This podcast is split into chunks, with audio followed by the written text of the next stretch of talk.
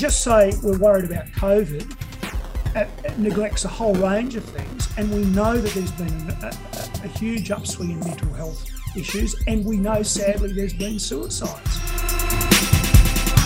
Hi, I'm Evelyn Rae. Welcome to the Caldron Pool Show. Today I'm joined with a really fascinating guest. He was the former Premier for the state of Queensland.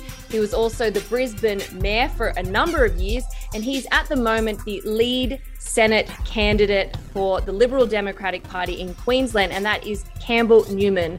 Thank you so much for joining me today, Campbell. G'day, Evelyn. It's great to be with you on Caldron Pool. Fantastic. Yeah. Did I get your, uh, I guess, your background and your history right? You were the Premier of Queensland and also the Mayor of Brisbane. Yeah, look, basically, very in a, in a nutshell, my career is this. I was in the army for 13 years. They trained me as a civil engineer. Uh, then I was a management consultant uh, working for large Australian companies. I then worked for a big Queensland agribusiness running logistics, uh, the storage and handling of grain uh, and operation of all the silos you see in the country, uh, country around uh, regional parts of Queensland and some very big port facilities. Um, then I ran my own consulting business. And along the way, I put my hand up to be the Lord Mayor of Brisbane because I wanted to build some serious road infrastructure, river crossings, and the like. Uh, so I was the mayor, ended up being the mayor for seven years. And then um, I ended up being the Premier of Queensland for uh, the period 2012 to 2015. And since then, the last seven years, since I got hosed from office, um, I'm back in business and I work with technology companies and also run a funds management business for people who invest in commercial property.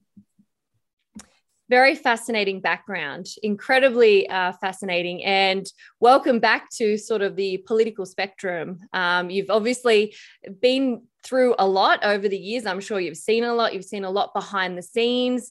Um, and you're probably privy to a lot of information that the general public aren't really privy to, which is part of the reason why I really wanted to talk to you on here, because I think at the moment in Australia, your everyday citizen like myself is quite confused by what's going on over here. I think the last couple of years have potentially exposed maybe a lot of issues and things that have been laying dormant in Australian politics for quite a long time. Um, and, you know, a lot of people have said that state premiers and these health officials um, are probably the most powerful people in the Southern Hemisphere right now. Um, and you have been in a position, obviously, you were the state premier of Queensland for a number of years. So I really kind of wanted to gauge your perspective on the last couple of years of Australian politics. You have been one of the few politicians who has actually spoken out against the handling of the pandemic, which I'm incredibly grateful for. Um, and I guess I really wanted to ask you, like, where have we gone wrong? You've come from the position where you get to call the shots, where you kind of get to look after the Australian people. You've spoken out against how it's been handled. So, can you shed some light with the last couple of years, your opinion, your perspective, and yeah, what we're sure. doing? Well, look, the last couple of years have been absolutely appalling, Evelyn, and we've seen this country being ripped apart in so many ways. And the really scary thing is when families get ripped apart, husband against wife over maybe vaccination, vaccination of kids or vaccine mandates, uh, families not being able to sit down, extended families not being able to sit down at a barbecue uh, without an argument breaking out, and, and people being essentially victimised for their own choices about their lifestyle and the way their, their health's going to be protected. So that's, that's, that's, a, that's an overall statement. We've also seen incredible curtailment of our freedoms, mm-hmm. um, uh, surveillance that we never thought would ever happen, uh, authoritarian um, actions by the police services, particularly the Victorian police.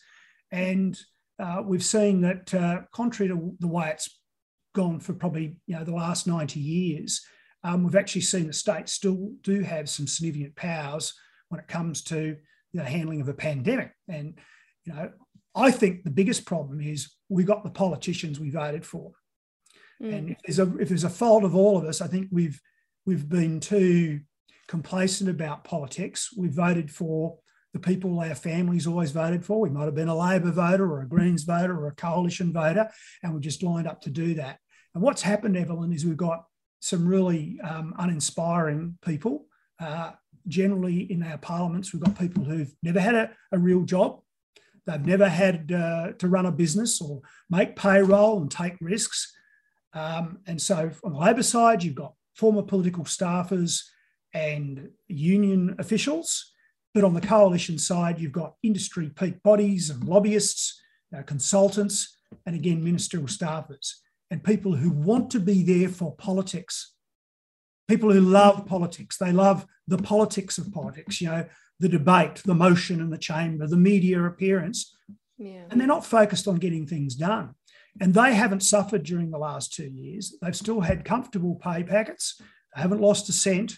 Neither have the bureaucrats. And so they've imposed on our society all sorts of restrictions without pain, without suffering mm. that they've actually caused everyone else. So, you know, we're obviously going to go into this in more detail. But the final word I'd say is I never wanted to be involved in politics again.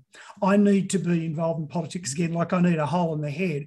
But I couldn't stand by any longer and just sit on the sidelines. I've got a, I feel I've got a responsibility to serve.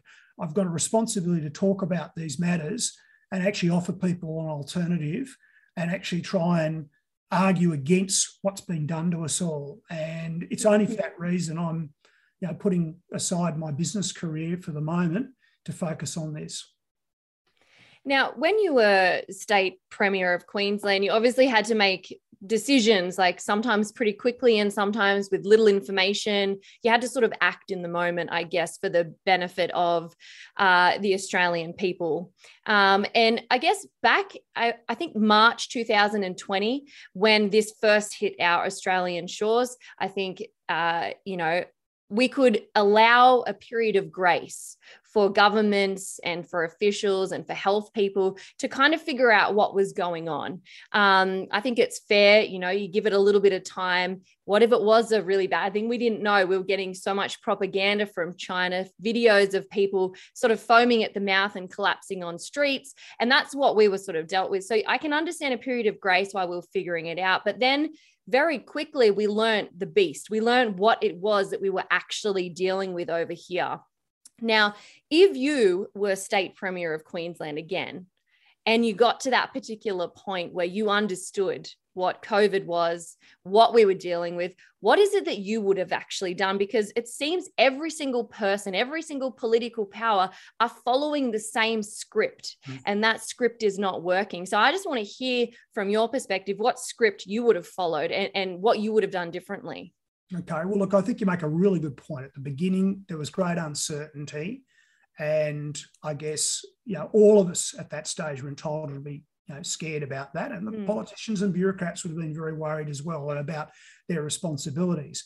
But that was sort of um, around January, February of 2020. And but the first cracks in um, the whole response showed back then. I mean, you know, I, have got a, uh, a daughter who lived in London with her husband, and they made a decision to come back to Australia. Uh, right. We collected them from the airport. I'd masked up. I, you know, you know, put them in the back of the car and, and took them to a quarantine hotel, etc. But you know, I watched as people came in from international arrivals on that occasion, and there was none of that going on. There were people hugging at the airport, at, at, and like the very beginning, the, the government and governments around the country failed to actually put in place uh, appropriate restrictions at that very moment. So they were very slow off the mark in some ways. And what I'm saying is they actually let the virus in or gave it a head of steam. But I think by the time you get to about April 2020, that's when um, you really started to see crazy, illogical, um, stupid things happening. So I could give some examples here in Queensland. You know, we had the chief health officer saying no to a a flyover, four aeroplanes on Anzac Day over the Gold mm. Coast, Brisbane. That's right. She said no to that, but she allowed a, a, an Indigenous funeral to go ahead on cultural grounds in the city of Mackay and in, in North Queensland. Um, so you saw inconsistencies, you saw brutal sort of you know, and, and quite ruthless calls by government that weren't required. So just to cut to the chase, what would I have done from about April, May uh, 2020? I'd have been saying to my chief health officer, thank you, I've got your advice. Now I'm taking other people's advice. And we wouldn't have done a whole range of things that were then implemented. I would have wanted to keep the border open, for example. I would have kept the schools open. Uh, I would have um, really tried to get on with life as much as we could and focus on helping and protecting the vulnerable, the aged, mm. and yeah. those with health health issues. But as you then go forward, it, it, the crazy thing about this is they've got more restrictive, more draconian, as they've known more about it. But arguably, mm. the situations have got been proven to be more. I won't benign is probably too strong a word, but but there was less justification the more that we have seen for the things that they have done. Yeah, so yeah. I suppose you then get to about uh, July last year when I joined the Liberal Democrats. I'm no longer with the Liberal National Party. I left in disgust. And we then put out a policy which is, you know, I'll just wave it for a sec here. It's the Freedom Manifesto, which is on the ldp.org.au website. And we said, look, this is what should happen by Christmas. And we said, no more QR codes, uh, no, no masks unless people want to wear them themselves. The borders need to be open. The international borders need to be open. Uh, vaccines should be available to all, but a personal choice after advice yeah. from their one's doctor, and we get on with life. And yes, we protect the vulnerable. So that's been our position or plan from sort of essentially mid mid last year. So uh, I think you're fair to say at the beginning they didn't know. They probably can be forgiven for some of the things they did and the mistakes they made. But once you get the tail end of 2020 into 2021, you know the the, the mm. stuff ups pile up into it a mountain and the draconian authoritarian measures become unacceptable. I, hope that all makes sense. Yeah. Yeah. And I did actually read that Freedom Manifesto. And I think further on in the interview, I wanted to ask you about a couple of points apart from COVID that was sort of mentioned sure. in that that I found really interesting. But just to sort of go back, um, how you mentioned about if you know if you were the state premier what you would have said to the chief health officer and i found that really interesting because i think a lot of people don't understand the dynamic between a state premier and their chief health officer and i guess the role and function of each of those. Is it the state premier that gets to make the final decision based on the advice or is it these health officers that are kind of making the final decisions? Well, I think one of the big concerns of this is that there's certain, and it depends, uh, Evelyn, from state to state, the, way the law works. I mean, different states right. all have different laws, but you know, some of the states essentially have said, "Oh, there's a state of emergency," and, and, in regard to a pandemic, and therefore the chief health officer gets to make all these calls.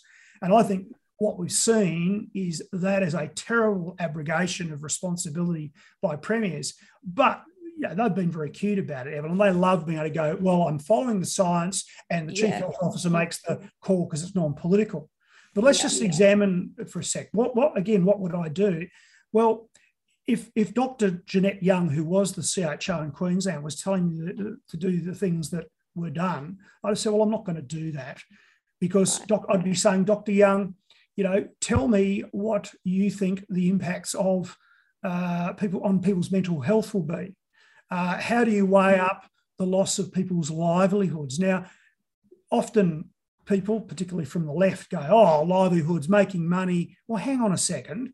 You know, um, I'm sure Dr. Young would have had a greater focus on uh, what livelihood really means if every time she prolonged, um, mm-hmm. say, uh, lockdowns and the like, she actually lost income.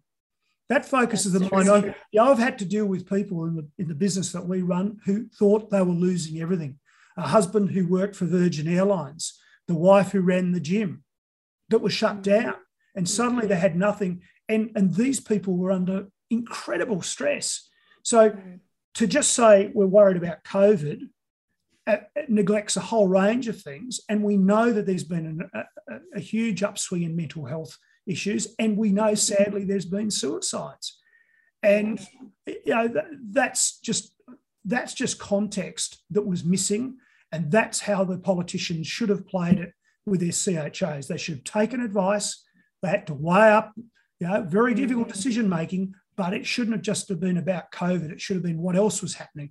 I mean, a, a very recent example was when these idiots, and they are idiots, you know, I, I hold them in contempt, PM and premiers came up with restrictions and rules back in sort of January this year, which meant the supermarket shelves suddenly started being stripped bare. because there are no drivers in the logistics companies. I mean, yeah. you know, that, that, that was ridiculous, you know, mm. because they didn't have the uh, rapid antigen tests. And yeah. government doesn't have all the answers, Evelyn. No, no. I uh, I think a lot of people think of them as God and as mum and dad and expect them to have the answers for everything. And I think they act as though they do, but like you said, they they certainly don't. Now, talking about the border, now I think Queensland is a unique state uh, with New South Wales because you have a little area up the northern part of New South Wales called Byron Bay, and I know. Um, from experience of working in, in the police over here in New South Wales, that Byron Bay is a very iffy area because a lot of people who frequent Byron Bay or work in Byron Bay actually uh, live on paper in Queensland and vice versa. Um, and so that particular border is a very precarious one, especially when there are border closures, because a lot of families can be divided between employment and residence and stuff like that.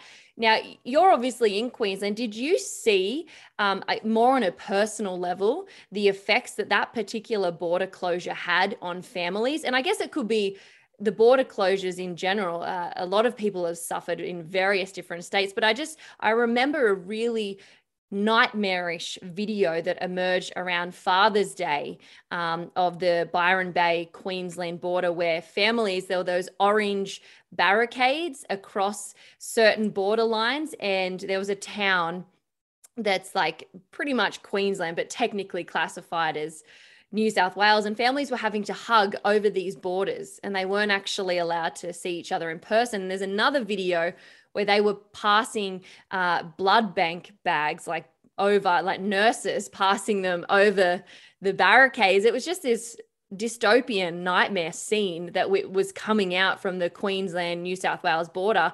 Did you witness any of that yourself, or did you speak to people um, who may have experienced that personally? And what kind of things were you getting um, fed from people in that particular area at the time over that issue?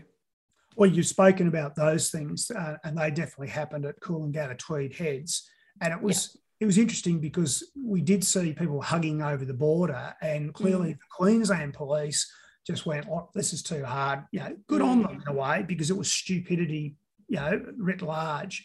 But look, I, I got contacted by a number of people. Um, you know, I've got a web, my own personal website, and they knew that I was a you know a prominent figure, and they were contacting me begging for help. So, for example, mm. there was a, a, gentleman from one of the, the, the, cities to the north of uh, Brisbane up the coast, who, I think it was Bundaberg, who had gone to visit um, uh, you know, relatives uh, down south. I think it was uh, in Sydney.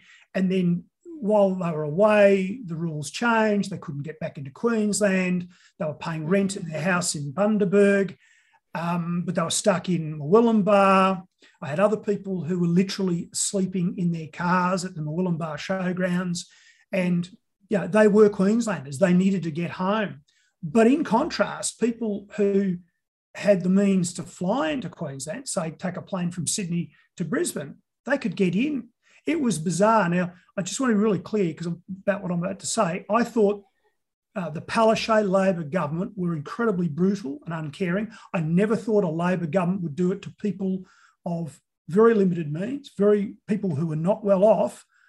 Mm. But by the same token, our Prime Minister, the Liberal Party guy, just no, just never called this stuff out. And when it, it happened between other states as well, just outrageous that you couldn't get into your own state. What should have happened? Well, we should have said, yeah, okay, if we're going to have lockdowns, if there are areas of issue, then we, we should have been dealing with the, the, the cases that we had in those areas, that's what these damn QR codes were meant to be about. But we still needed to keep our country going and allow people to, to travel and to see loved ones. I mean, the, the matriarch of my family, uh, my, my aunt, died in 2020. Yeah, I should have been there to speak at a funeral uh, south of Sydney at Berry. Yeah, didn't go. You know, my, you know, my dad's mum, my dad passed away many years ago my dad, sorry, my dad's sister, and she died. I should have been at the funeral, and um, you know, so we felt it ourselves. It's just just ridiculous. Yeah. And for people who might not understand the role of the federal government, you mentioned Scott Morrison, how he hasn't been saying much, he hasn't been calling out the state premiers. A lot of people are kind of saying, why isn't the Liberal government, the federal government, you know, Scott Morrison and his party, why are they doing nothing when these state premiers are closing down borders, when the state premiers are putting such draconian measures for COVID? And are you able to shed a little bit of insight as to what the dynamic is between the state premiers and the federal government, and if the federal government could actually do anything, or whether these states are quite autonomous in nature? Well, on the first, on the surface of it, the states are uh, uh, uh have this autonomy that I guess people, right. and I said it earlier on, didn't really know because mm-hmm. you know over the last sort of 90 to 100 years since federation, the federal government's got more and more and more powerful, and things that originally were the responsibility or the prerogatives of the state have been sort of taken over by the Commonwealth. But then this has happened, and we suddenly find this situation. So, one of the reasons I particularly, or a catalyst for me leaving the Liberal National Party here in Queensland, which is you know, basically the Liberal, you know, the Liberal Party affiliated with the Liberal Party, uh, mm. was because of Scott Morrison. Because time and time again, Evelyn, over the last two years, he's never stood up on matters to do with freedom and democracy. Um, you know, he never called out you know, police fire are firing uh, baton rounds and using pepper spray on mm. protesters in Melbourne, or terrible scenes, well, now alleged, I, sh- I, suppose I should say, where a police officer is alleged to have brutally treated uh, a protester at Flinders Street Station. That's now going to be before yeah. the courts. So he never spoke up on that. And when there was a legal challenge over the closure of the WA border and it was being, going to be changed, challenged in the High Court, he squibbed it. He pulled out of that action. So, what could he have done? Well, Evelyn, there's a number of things that the Prime Minister could have done and could still do on some of these matters. And, and you might want to talk about vaccine mandates in a moment. But he he he he could have um, you know you, he could have uh, been involved in High Court challenges for this and said that the restrictions were you know the, the closure of borders were was um, uh, over the top he could have used the power of the dollars. I mean, the federal government have all the taxing powers. They get pull in mm. most of the money in this country. And he should have just had the courage to say, listen, this is one united country. It is not going to be fragmented in this way. We're not going to have families separated. I will take you on in the media. You have to open up. And if you do not, there will be financial sanctions uh, and we will hurt you.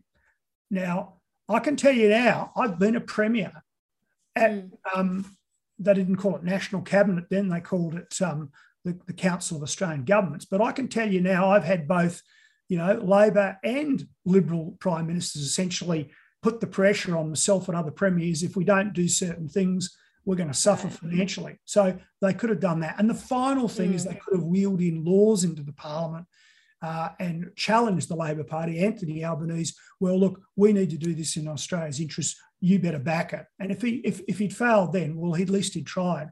But he's never tried, and he really hasn't had the ticker or the leadership to, to stand up to them. He's let them mm. run all over the place, and you know, they've made a mockery of his national cabinet. Yeah, I think he's really um, alienated his voter base. I think people who would have voted for him or a Liberal government, he's completely alienated us. He's made us feel like he doesn't care how we feel, what we think, um, the impacts that all of this is having on our families, all whilst appeasing to probably a voter base that will never likely vote for him at all. So he's really kind of um, hurt himself, I think, with his response to the pandemic. Try, try, try this. Try this. I started my involvement with the Liberal Party in 1975 at the age of 12. I've told everyone how old I am. When Moses was a child, yeah, yes. exactly. So I'm going to be I'm going to be 59 this year. Um, so, and I've been a, a, Liberal Premier and a Liberal Lord Mayor, and I'm mm. over it, and I'm gone because they don't stand for anything more. They don't. If you look at the Liberal Party website and see what they're meant to be about, they're meant to be about small business, uh, uh, freedom of choice, individual responsibility, personal responsibility, uh, balanced budgets, low debt. It doesn't matter what you look at, they've blown that all to smithereens. And I just walked. So there's a lot of people like me, and that's why I joined the Liberal Democrats. I think what's even more terrifying than people turning on the liberals and things is that the Labor are using it as like a marketing campaign. They're using, like, I guess, Scott Morrison's uh, terrible resume of his elected time. Um, and they're kind of saying we're going to be, you know, the better alternative. But if you actually look at the policies of a Labor government, that's an even worse uh, beast. That's an even worse devil. Yeah, yes, yes, it is. And I've got to be crystal clear, and I don't know how the, if this makes sense, but I, I, I don't want Anthony Albanese to be the prime minister of the Labor Party to get in, particularly uh, with the Greens, who've got very extreme policies. Yes. Um, you know, we've got high taxes in this country. We actually do. Mm. We've got a great welfare system because we have high taxes. But the idea of even more taxes, uh, which the Labor Party essentially are proposing, is crazy. But the, the trouble we've got here in this election that's coming up is that um, if we keep voting the same way that we always have, mm. we're going to get more of the same. We've got to get rid of the political hacks, the people who've never had a real life and real jobs. Uh, and I guess I'm advocating for people if you don't want to vote for us, the Liberal Democrats, of course, we'd love you to, but look, look at your voting choices. Pick people that you've really researched. Pick people who, who will stand up and serve you. Pick people who are not in those major parties uh, certainly put the major parties last in terms of your voting, you know, mm. sort of preferences. And you know, that's what we'd urge people to do. If you're going to get change, otherwise you just get more of the same. You know, we, we do need the Liberal Party to understand they they haven't done what their values say they're about. So that's mm. that's beyond dispute in my view. Yeah, I think now is the time for Australians to not just vote for those two major parties. Like, I think that period of our lives needs to be over. And I do think it is time for us to look more at independent minor parties, look at the policies that they're going to be implementing. We can't put our head in the sand and just vote for what our parents did. I, I did. I grew up with, um, you know, my parents saying always vote liberal because they, that back then, it was the more conservative of the two parties. And you know um, that's just how it was. But i think as we can see the last you know short modern history we can't do that anymore because of where it has taken us. And where it's taken us is to full blown soft socialism on borderline communism if we aren't careful. Um, and, you know, I just wanted to, before we sort of digress onto a few other things, I wanted to get your views on mandates of the vaccine because Scott Morrison came out and sort of said we're not mandating a vaccine. There's no way we're doing that. And and he basically gave this awful speech where he said if somebody gets injured or hurt well that's their fault because they had informed consent. And a lot of Australians and and I'm one of them is going no one has had true informed consent. There has been censorship around um, lots of health options that we can take. There's been censorship around what doctors were allowed to listen to and not allowed to listen to and then we've pretty much had a figurative gun pointed to our head and say, if you don't take the shot, you will lose your livelihood. You won't be able to provide for your families. There won't be a roof over your head, and you'll basically be homeless, et cetera, et cetera. So, what's your view as a politician on these mandates, and where do you kind of sit ideologically with that? The, the vaccine mandates are totally and utterly unacceptable. They're, you know, they're, they're un Australian uh, they're draconian, and the idea about segregating people out, uh, excluding them from society, or even you know excluding them from being able to work and you know have a have a job, yeah, it's just extraordinary. And again, in two and a half years ago, if you'd said that would happen in this country, I'd said you were mad. If you, I'd have also said uh, that uh, you know Australians wouldn't stand for it. But sadly, uh, there's the yeah yes, there are plenty of voices um, like you and I, but uh, and my colleagues, but yeah, there's not enough. And I don't think people realise what that this is the thin end of the wedge. So I'm against the vaccine mandate. And this is why. If having a COVID vaccine meant you couldn't catch it and certainly couldn't transmit it, that's the key point, couldn't transmit it, then there starts to be a greater good argument that, you know, if, if we get enough people with a shot, then we will stop this dead in its tracks. But we know now absolutely would be on dispute that people can get it. Um, they will get it, even though they've been vaccinated, and more importantly, they will carry it. So at that point, the va- what is the vaccine really achieving? The vaccine is achieving one for the individual um, uh, a level of protection. That's my position. But it also, in terms of what's really going on with the premiers and the prime ministers, they think it will take pressure off their hospital systems. So that's why they're doing this. Morrison has been, frankly, dishonest. He has written to constituents. You know, you're in Sydney. Um, you know, I've seen letters to people in Caringbah where he's actually said this won't be compulsory, but really what he's doing is he's waving through the premiers doing it. Yeah, it, so that that is just dead wrong. He's just playing a, a essentially a duplicitous game. There are side effects of these vaccines for some people. I've had AstraZeneca. You know, I had a pretty significant reaction when I first got it, but I was happy with it. I thought, well, this thing's certainly working, isn't it? But my wife's had ongoing issues from her shot. Okay, so mm. yeah, and I know I know a young woman who's 21, comes from uh, south of Sydney, um, who runs marathons, incredibly fit. She she had um, had heart issues and had to go to intensive care seven days after a second Pfizer shot. I, I had a business associate who was 42 who had a stroke three weeks after his second Pfizer, and he's now dead. Now, you know, uh, there, there are people who sadly have had health impacts.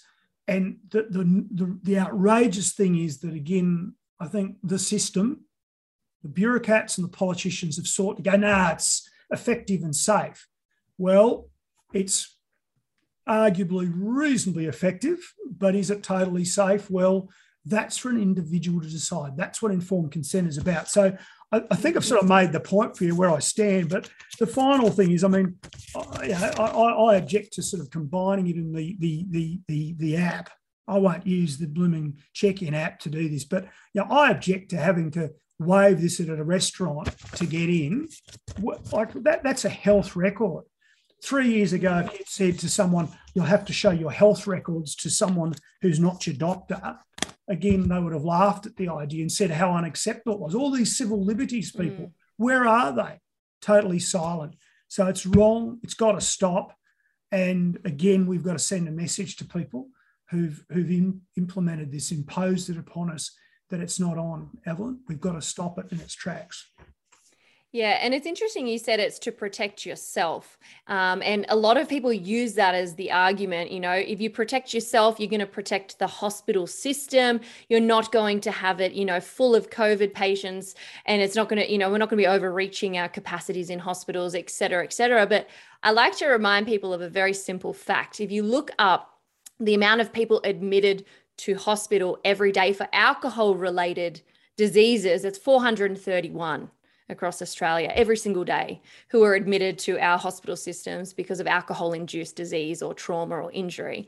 And I've got to ask the question, you know, um, which who, who's more selfish? Because we're not allowed to talk about the other things that are clogging up our hospital systems smoking alcohol um, we're not allowed to talk about drug use you know we're not allowed to talk about obesity and and other health things that one could deem as a selfish choice mm. um, and so uh, it's it's uh, encouraging hearing politicians sort of take personal responsibility like yourself and say it's your personal responsibility to take care of your health and what you deem as something essential for your health or not so um, yeah i thank you for sort of clarifying your position on that yeah, just, um, can i just add one other thing too yeah. And this is, goes back to what we were talking about earlier on about people being set against one another. I mean, it's like this, Evelyn. Yeah, you know, mm. I've been so sad. Like I was getting, you know, get a wonderful haircut every fortnight, and uh, talking to my my uh, my barber who was talk and who who who has had some real health conditions and and cancer, and he hasn't had the shot, but he's had people in his extended family not want him around because mm. he hasn't had the vaccination.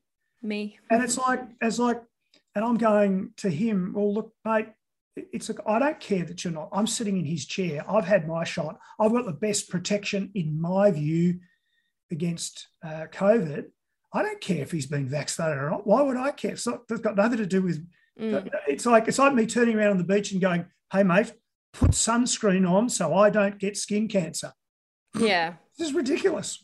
Yeah, that's right. And and I think if if something fails your basic pub test, it's a pretty good indication that logic and reason is is is fleeting from that particular rationale, and that's much of what we're sort of seeing. The conversations that we're having, like you, it's common sense, but people seem to ignore it um, and pl- replace it with fear. They're just dictated by fear, and I think the mainstream media and the government, the politicians, they're like propagating so much fear into the Australian people right now. But I liked what you sort of mentioned about the division, and I hundred percent I I can see how the government divides people. A bad government, how it divides people. You've got children who are against their parents because of climate change. How could you do this, mum and dad? You've got kids against their parents who parents might not want to get them vaccinated just yet. How could you not let me see my friends, mum and dad?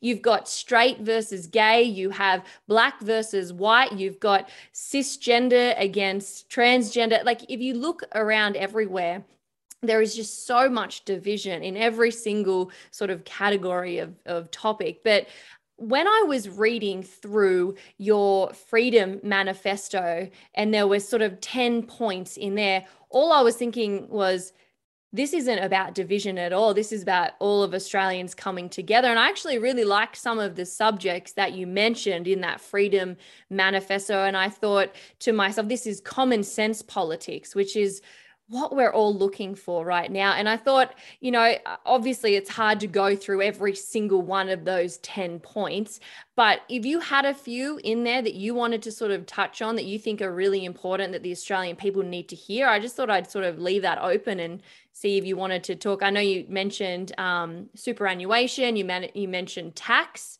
Uh, you mentioned the COVID sort of response and and education.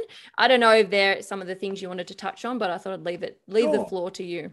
Okay, well, thanks for that. And perhaps I should just describe what the Liberal Democrats are really about philosophically. So we're libertarian. Uh, we perhaps rather cheekily say we're the real liberals compared to the Liberal Party today. What's a libertarian? Well, a libertarian is a person who believes that they want government out of their lives as much as possible. You know, that we all as individuals have, um, uh, you know, inalienable rights to be, be free, to live our lives as we wish, as long as we don't impact on other people. Uh, and that's sort of a, that's one of the key tests. And so we, we, we, we're about small government, small government interference, minimal government interference in our lives. We're about balanced budgets, low debt, low tax. Uh, we're about letting people make their own decisions about um, how their money is received, if I can put it that way. And we might come back into that in a sec. And you know, that's why you know, we're about low tax. Um, the interesting thing, though, so those those are sort of often seen as being you know, conservative or right wing things, but when it comes to sort of social issues, we're actually progressive. So, um, you know, we're not, you know, we're, we're, again, if you think about it, we're we're, we're saying we don't want to tell other people to live how to live their lives. We don't people we don't want people telling us how to live our lives. So, for example, we back we back gay marriage. And when I, by the way, when I was you know the liberal the Liberal National Party leader of the opposition Queensland, um, back over ten years ago, it was eleven years ago, I think it was. Yeah, I I publicly backed gay marriage, and in those days, leading figures of the Labor Party like Penny Wong wouldn't even dare say that publicly because it was such a you know, such a scary thing to say for a politician. So I've been on that for a long time. Voluntary assisted dying for people who who have got terminal disease. So you know, I've been a big supporter of that. So we're we're we're we're progressive on social issues, but on on money matters, it's about you know uh, you know that personal responsibility and keeping government out of our lives. So just to touch on some of the things you were saying, um, tax. We're advocating um, reform to the tax system people may or may not really appreciate this, but at the moment, Australians pay relatively high marginal rates of tax. So very quickly, people on you know earnings of you know eighty, ninety thousand dollars, you know, and and you know, there's plenty of people out there now who are starting to hit those levels. Even less well-paid people are starting to get get get up there. You start to be paying large amounts of tax. But then what happens is the government gives you says, oh, you need a supplement for your family here and you need an allowance there and we're going to give you a subsidy here. But what does that really mean? That allows politicians to big note themselves and actually pretend they're giving you some great deal. The other thing, little little stunt they pull is they say we're going to give you a tax a tax cut. really what they're doing there is they're adjusting due to the well with inflation you know people's pay packets gradually go up and they get into higher tax brackets. And all they're doing then is readjusting the tax brackets to give you a little back a little bit back. But i'll tell you now they don't give it all back. So we're saying there should be a 20% flat tax. All those allowances and things should be going and the tax-free threshold should be $40000 so you don't pay any tax until you go over 40 grand and then it's 20% and it's a simplification, which means people stop trying to fiddle with you know, their tax and their reported income and, and trying to minimize their, their tax through all sorts of dodgy means. You know, like, I mean, any person in, in business will try and keep their income, their own income down below $180,000 because they don't want to go into the highest tax bracket. And so they'll bend over backwards to structure their affairs so they don't have to do that. That's a lot of energy taken out of the system, if I can put it that way, which could be put into more productive things. So that's that's an example of tax. Um, you mentioned education, Evelyn. Mm. We're saying there that parents um, should be the ones who get the funding for their kids. So let's examine that. With the National Disability Insurance Scheme, someone who's got a disability gets a funding package. And the whole system works on the basis that they'll have their funding and they get to decide who's going to provide them the care that they need. So why not with education give the parents if, like a voucher for each child, and then the parents can decide what school meets their needs and uh, how, how essentially they want their kids educated. We don't want to see the continuation of the national curriculum because we think it's ended up being manipulated and rigged by certain you know political interests. Uh, we think schools should obviously have certain benchmarks and quality um, requirements. But at the end of the day, you know, the schools and the parents being intimately interested in the operation of those schools should be calling the shots. So there, there's an example example there. Mm. Yeah, these are all issues that everyday Australians want to hear polit- what politicians are thinking about because they're they're issues that we have been feeling for a long time. I mean, you look at our education, it's been going down, but there's been more money in our education system than there ever has in our in our lifetime. So you've got to sort of ask questions around these things.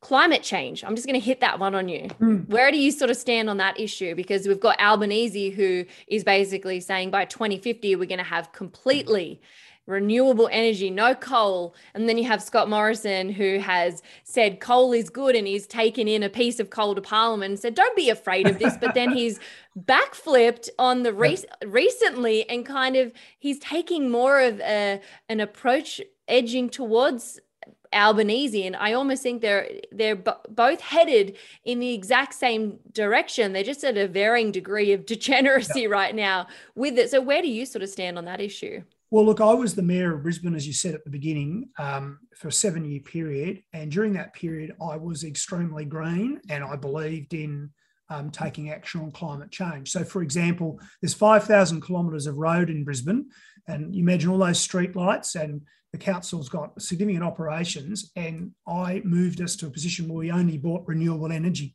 Right. Right. Um, that's an example. We planted 2 million trees and we had a very big uh, green program encouraging people to save uh, electricity and water in their homes. So I guess I put it like this I drunk the Kool Aid. But today I've become quite skeptical. And the reason I've become skeptical is that I told you how old I was before. I've seen all the stories. So I've got, you know, I won't bore your viewers today with, with this, but I can pull out articles from the period 1987 through to 1992 and all these things that were meant to happen by now half a metre higher sea level, um, no snow in the Australian Alps, no skiable snow, um, the, the, temperature rise, uh, the, the, the, end of, um, uh, I suppose, uh, agriculture, like all sorts of predictions. And I then look at the predictions today and this same language is being used. The trouble was the predictions from 1987 through to 92 haven't come true at all. I mean, the glaciers, for example, that went to gone aren't there anymore. So I guess I've become skeptical, and I think it's really dangerous for Australia to unilaterally, in, in, a, in a way, um, although I acknowledge other countries are doing some pretty crazy stuff as well. But to actually say we're not going to export coal anymore or we're going to get away from gas, it, it is ridiculous. If Australians want to do that, really, they need to understand it is going to cost them more and their lifestyle and their standard of living, ultimately, it could drop. It is going to be expensive. Like moving to electric vehicles, Love to have one, Evelyn. Love to have one as the second car. But you know what? For quite a while now, they're going to be very expensive. And we're going to be digging holes all over the planet, particularly in Australia, to dig up the copper and the nickel and the rare earths and, and you know get, mm. getting the lithium, etc., to actually do this stuff. So everything we do as human beings has impact. So I'm really concerned about that. And the major parties again are selling us out. Um, we need to continue to mine coal and export it because there's developing countries who need it. We need coal to uh, produce steel for automobiles, for ships, for the towers of wind generators, you name it. So, you know, that in itself is, is, is crazy when politicians start talking about that. Um, I'm an advocate of nuclear power, and I'm an advocate for nuclear power, and it fits into this because if you are a true environmentalist and you and you really believe in carbon emissions as being a problem, then here's zero emissions. But it's also, from my perspective, will provide cheap, reliable baseload electricity, and you know that's the way we should go. So, uh, one final point: the look look at look at what's happening in Germany right now. Germany uh, had this sort of essentially a populist movement where the politicians listen to their community and progressively shut down the coal industry, but they also shut down the nuclear power industry. And now they're getting a huge amount of their energy requirements from Russia via gas. Mm. So that's that's a dirty secret. And now, you know, they're at the, the mercy of essentially someone who's the dictator of Russia. And there's all the stuff with Ukraine. So, you know, like let's be grown up about this. If we want to live the lifestyle we live, if, if we want to have the things that we have, the, you know, the, the, the benefits, then they come, it comes with downside as well.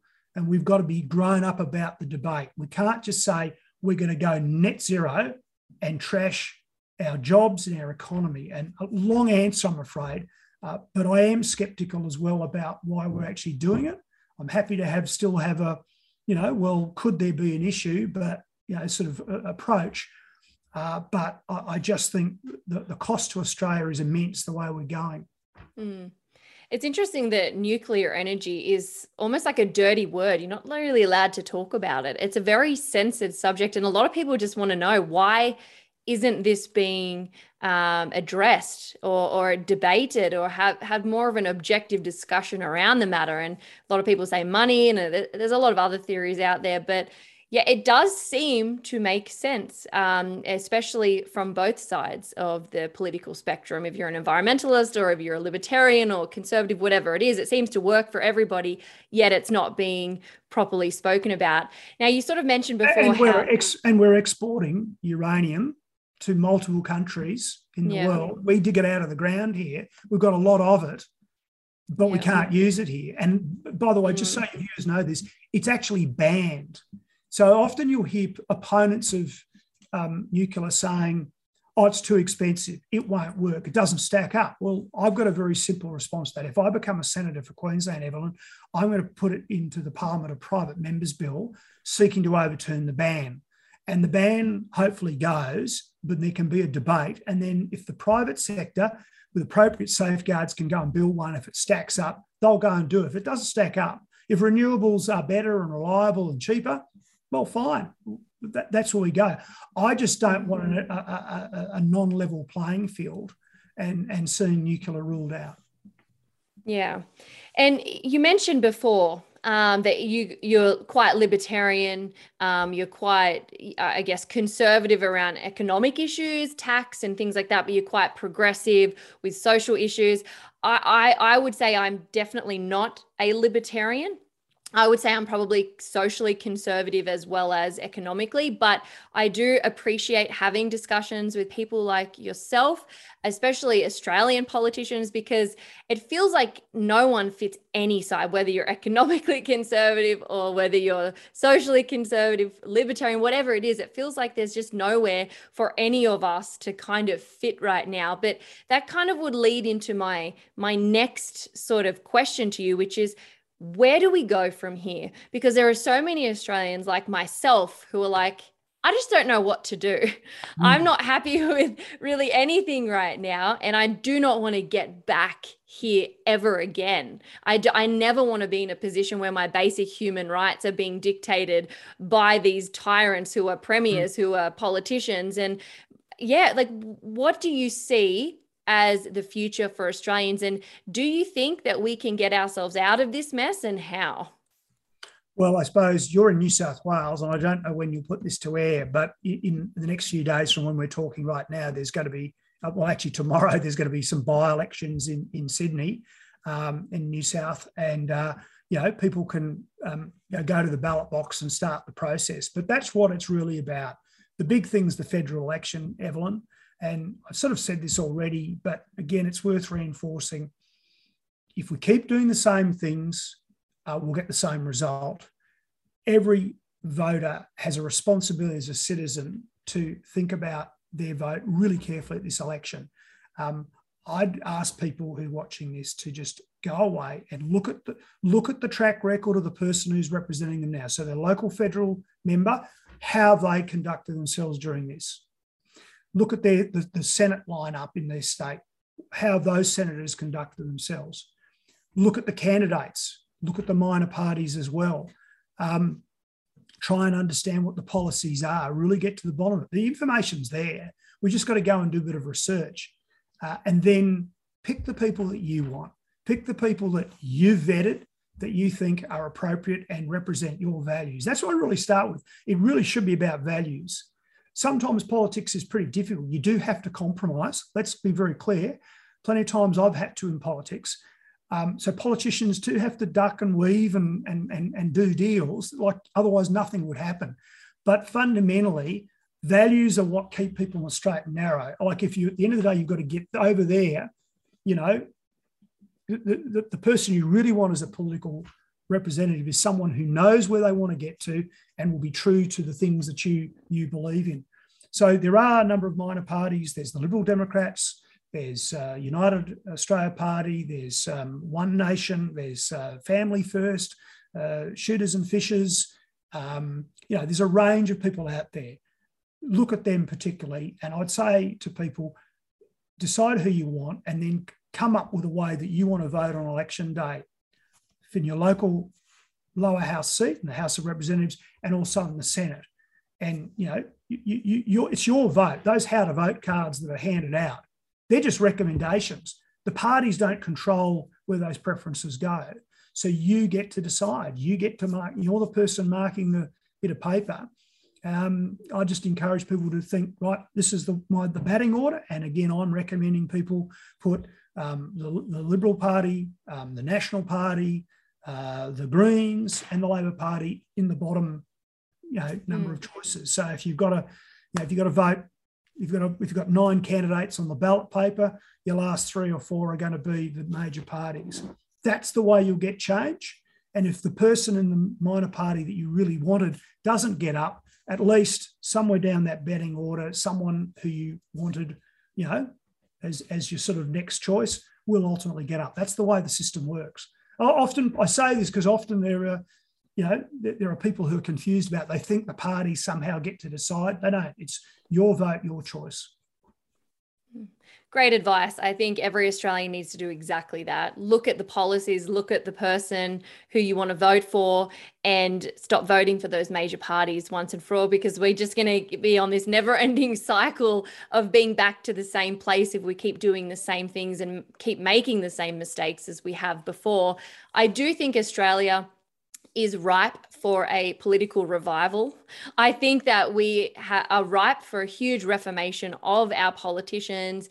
And I think, you know, we're kind of hungry for something alternative. So it's the perfect time for these minor parties and independent parties. And I, I just want to, you know, I, I could talk your ear off about uh, many issues, but I might leave it at that today because of the time frame. But I do really appreciate you coming on for being um, bold in, in your stance on things and kind of not shying away from some of the tough questions. And yeah, I really appreciate you coming on and for your service to our country as well. Thanks very much, Evelyn. One just final thing I should have said as well. The other thing you can do, of course, is you can go, you might choose to join one of those parties that I mentioned and work from within and, and, and try and actually achieve the outcome. But look, thank you so much for having me today and uh, really appreciate the opportunity. Awesome. Thanks again. Thanks so much. Thank